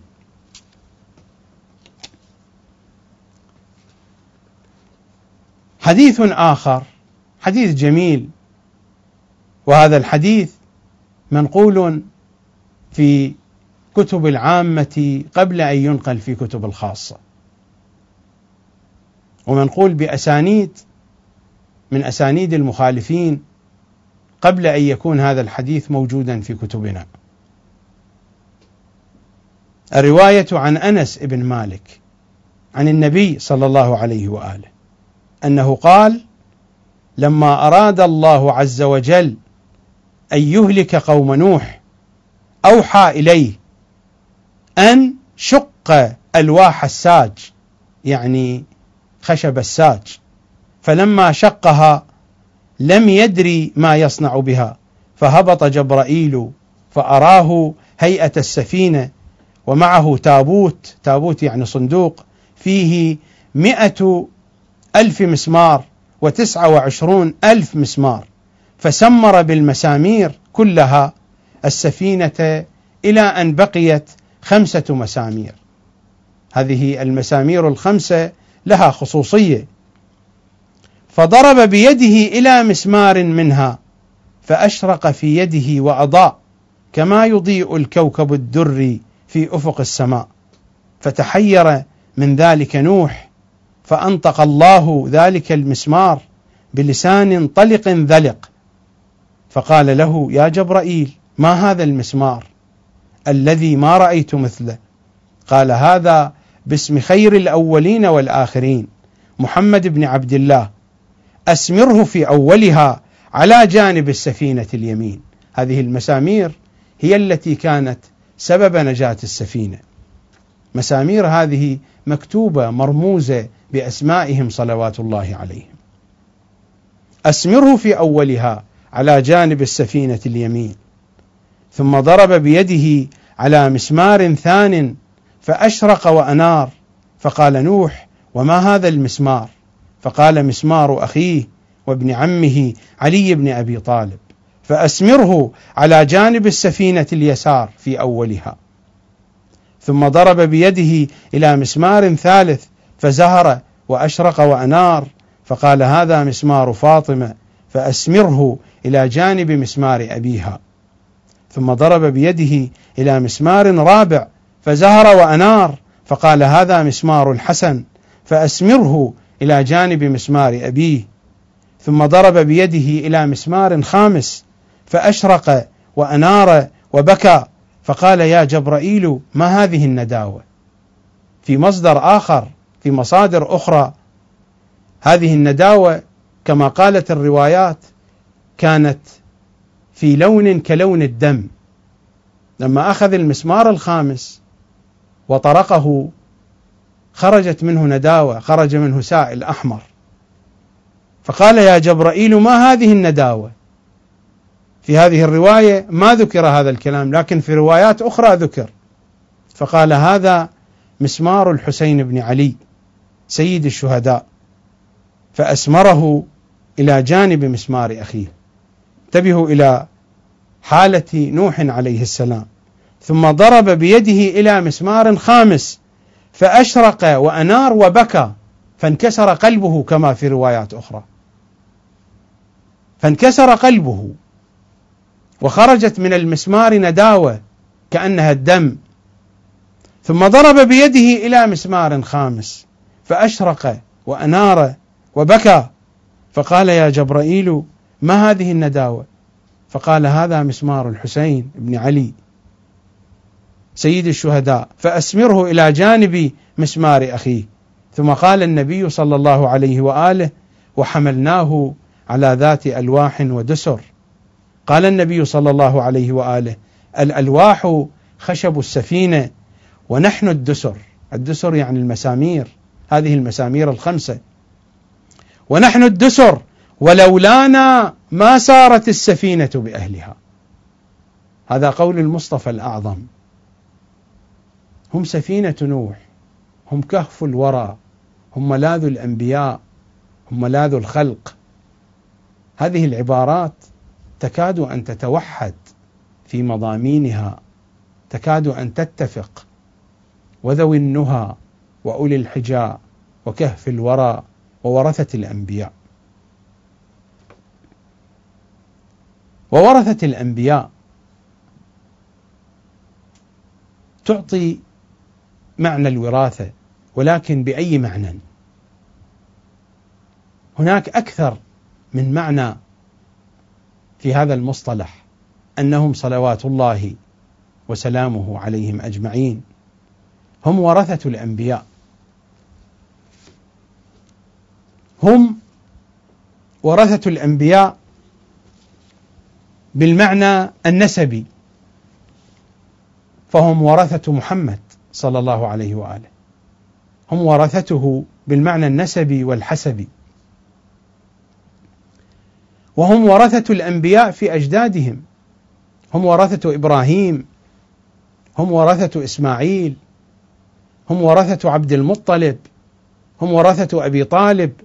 وكل الأنبياء في سلالة أجدادهم صلوات الله عليهم. هم ورثة الأنبياء. هم ورثة محمد وكفى. هم وراث لمحمد من الجهة النسبية والحسبية وهم وراث لمحمد صلى الله عليه وآله بالميراث الإلهي بميراث النبوات. وهم ورثة الأنبياء فهناك من الأنبياء من هم في أجدادهم وتلك وراثة نسبية وهم ورثة الأنبياء بالميراث النوري بالميراث الإلهي. حين نقرأ في زيارة وارث. وهذا المعنى يتكرر في زيارات سيد الأوصياء في زيارات سيد الشهداء في زيارات الأئمة. السلام عليك يا وارث آدم صفوة الله. السلام عليك يا وارث نوح نبي الله. السلام عليك يا وارث إبراهيم خليل الله. السلام عليك يا وارث موسى كليم الله. السلام عليك يا وارث عيسى روح الله. السلام عليك يا وارث محمد حبيب الله. السلام عليك يا وارث أمير المؤمنين ولي الله. هذه الوراثة وراثة الأنبياء. هناك أفق من هذه الوراثة وهي الوراثة النسبية. وهناك أفق آخر من هذه الوراثة وهي الوراثة النبوية الوراثة الإلهية. ما عند الأنبياء من نبوات من علوم من حكمة من كتاب فهو في مواريث النبوة ودلائل الإمامة. هناك وراثة نسبية كوراثتهم لإبراهيم. هناك وراثة نبوية كوراثتهم لمواريث النبوة ودلائل الإمامة وانتقال المعجزات والولايات والكتب وكل ما كان عند الأنبياء فإنه ينتقل إليهم. وفي الحقيقة هم أصحابه الحقيقيون. وهم أصحاب الوراثة الكاملة. حينما نذهب إلى الكتاب الكريم ونقرأ مثلا في سورة الحجر في الآية الثالثة والعشرين وأرسلنا الرياح هذه قبل الثالثة والعشرين. وأرسلنا الرياح لواقح فأنزلنا من السماء ماء فأسقيناكموه وما أنتم له بخازنين. وإنا لنحن نحيي ونميت ونحن الوارثون. هذه وراثة مطلقة. وإنا لنحن نحيي ونميت ونحن الوارثون. وهم مجالي أسماء الله سبحانه وتعالى. هم مجال الأسماء الإلهية مجال الصفات الإلهية. وإنا لنحن نحيي ونميت ونحن الوارثون. أصلا الوارث هنا صيغة فاعل صحيح في أصل اللغة هو أنه الذي ينتقل إليه الميراث. ولكن يمكن بعناية أن يكون هو الذي يعطي الميراث. صحيح أن الميت في اللغة هو المورث والوارث هو الذي ينتقل إليه الميراث. فهم ورثة الأنبياء ينتقل إليهم الميراث باللحاظ النسبي وباللحاظ الثاني وهو انتقال النبوات مواريث النبوة ودلائل الإمامة إليهم. وكل ما كان عند الأنبياء فهو عندهم من الكتب والحقائق والعلائم والدلائل. ولكن لهم وراثة بمعنى أعم حين يكون الوارث بمعنى المالك. وإنا لنحن نحيي ونميت ونحن الوارثون. الوارثون هنا المالكون. والوارثون هنا صفة لله سبحانه وتعالى. لكن هذه الصفة أين تتجلى؟ تتجلى في وجه الله الذي لا يهلك. أما مر علينا قبل قليل ونحن نقرأ في كلام رسول الله صلى الله عليه وآله وسلم بأنهم هم الوجه الذي لا يهلك. مر علينا قبل قليل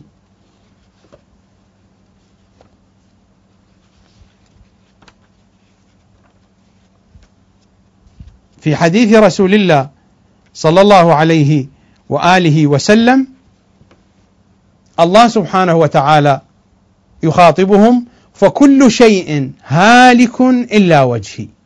وأنتم وجهي لا تبيدون ولا تهلكون. أليس هو هذا المعنى؟ وإنا لنحن نحيي ونميت ونحن الوارثون؟ الوجه الذي لا يهلك الوجه الذي لا يبيد هو الوجه الوارث.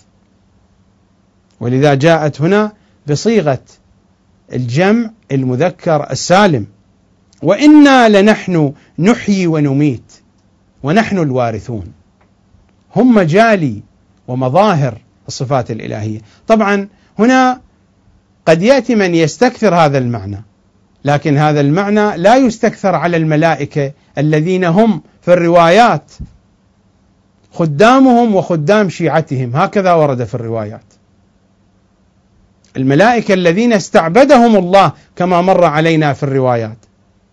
الملائكة هم الذين يقومون بدور الإماتة. وكذلك بدور الإحياء. لو أن ميتا أرادوا إحياء الملائكة يقومون بإحيائه.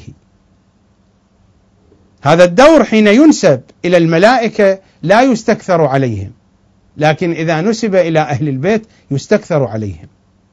أهل البيت مجالي مجال الصفات الإلهية. فكل شيء هالك إلا وجهي وأنتم وجهي. لا تبيدون ولا تهلكون. الوارث هو المالك. قطعا نحن نتحدث هنا في الأفق الأعمق لأهل البيت.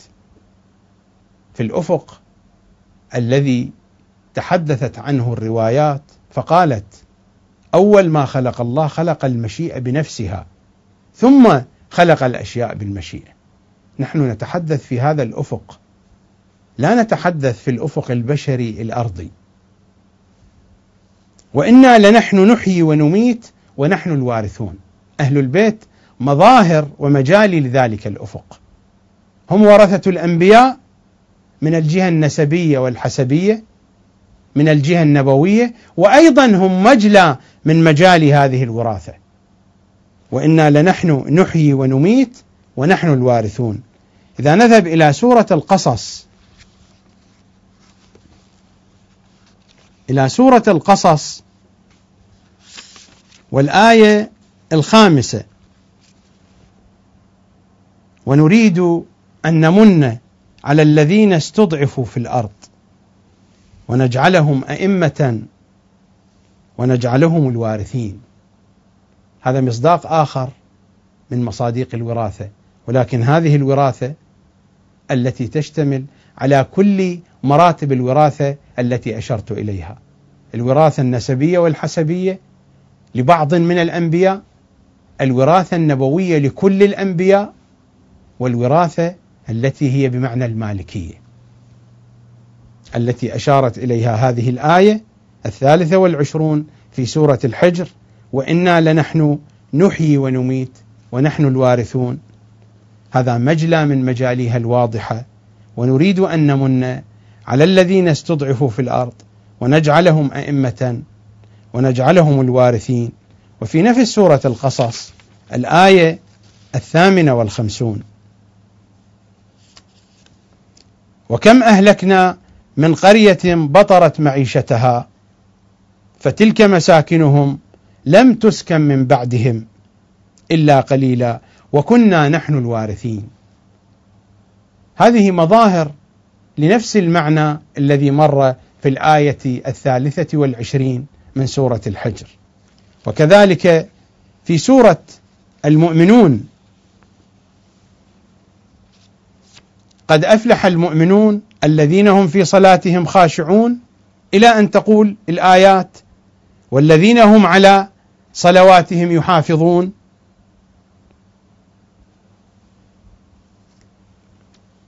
هنا نكتة مفيدة ومهمة جدا حسب ما جاء في روايات أهل البيت. قد أفلح المؤمنون الذين هم في صلاتهم خاشعون في صلاتهم يعني في ولايتهم لعلي. لأننا إذا نستمر ستأتينا بعد ذلك الآية التاسعة والذين هم على صلواتهم يحافظون. هذه الصلوات هي الصلوات المفروضة. أما في أول السورة قد أفلح المؤمنون الذين هم في صلاتهم خاشعون. كما قال سيد الأوصياء أنا صلاة المؤمنين وصيامهم. نحن حين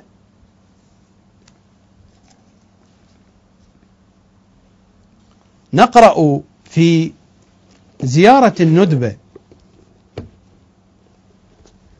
في زيارة الندبة التي نزور بها إمام زماننا صلوات الله وسلامه عليه.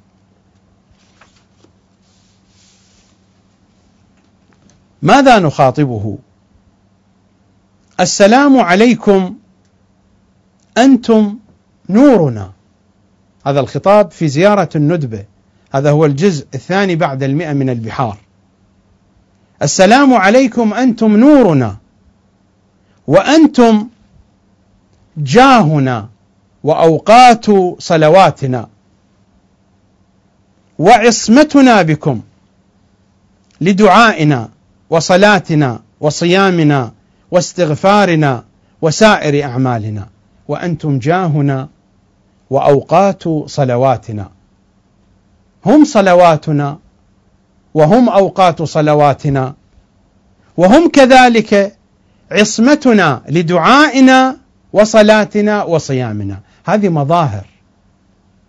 مرة يكون التجلي أنهم أوقات صلاتنا. ومرة يكون التجلي أنهم عصمة لصلاتنا.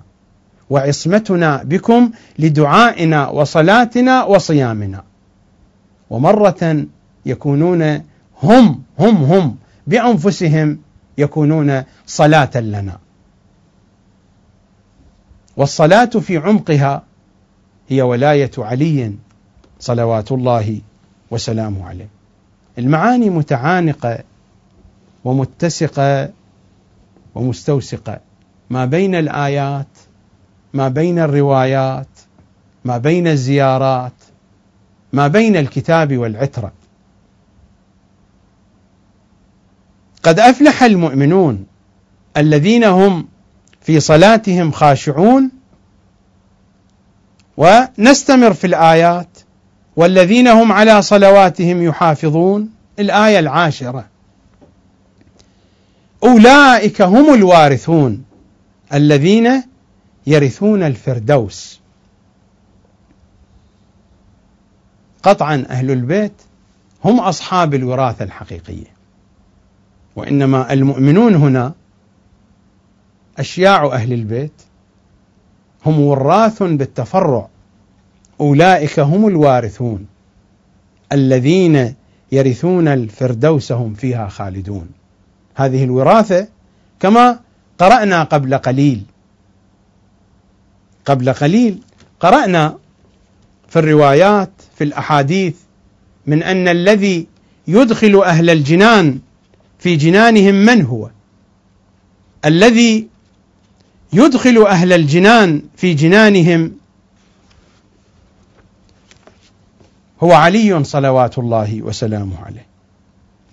وهو والله يدخل أهل النار النار وهو الذي يغلق على أهل الجنة إذا دخلوا فيها أبوابها ويغلق على أهل النار إذا دخلوا فيها أبوابها لأن أبواب الجنة إليه وأبواب النار إليه.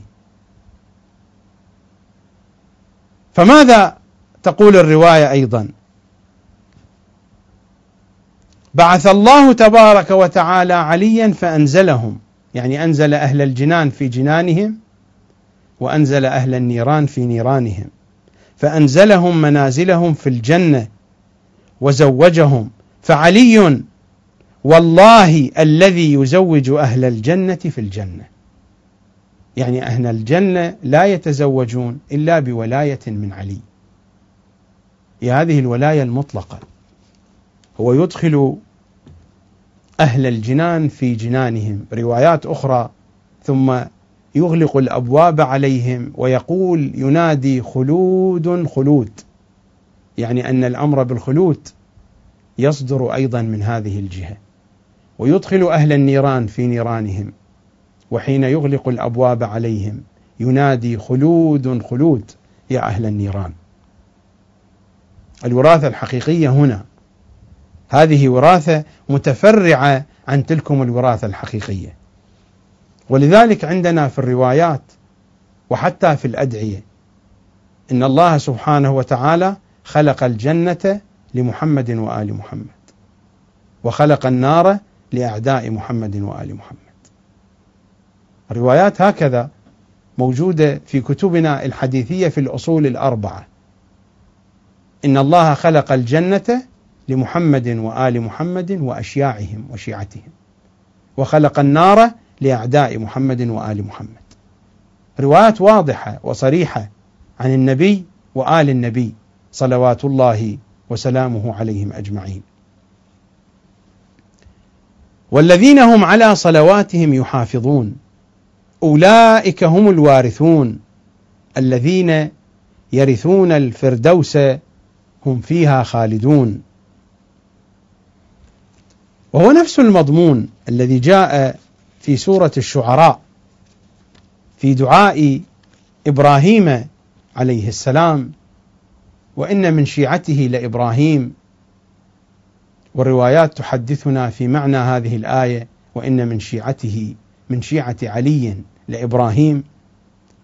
هنا في دعائه ماذا يقول؟ واجعل لي لسان صدق في الآخرين في سورة الشعراء واجعلني من ورثة جنة النعيم الآية الخامسة والثمانون. واجعلني من ورثة جنة النعيم. هذه الوراثة هي وراثة متفرعة عن وراثة محمد صلى الله عليه وآله لأنه ما من نبي في يوم القيامة إلا وهو محتاج لشفاعة محمد صلى الله عليه وآله. فهم يرثون الجنان بشفاعة محمد. يرثون الجنان بوراثة بمالكية من محمد صلى الله عليه وآله وسلم. بقيت بقية للحديث. إن شاء الله تعالى أتمها في الحلقة القادمة. وقت البرنامج انتهى. ومر شطر من الوقت زيادة على وقت البرنامج. أكمل الحديث في معنى ورثة الأنبياء إن شاء الله في الحلقة القادمة.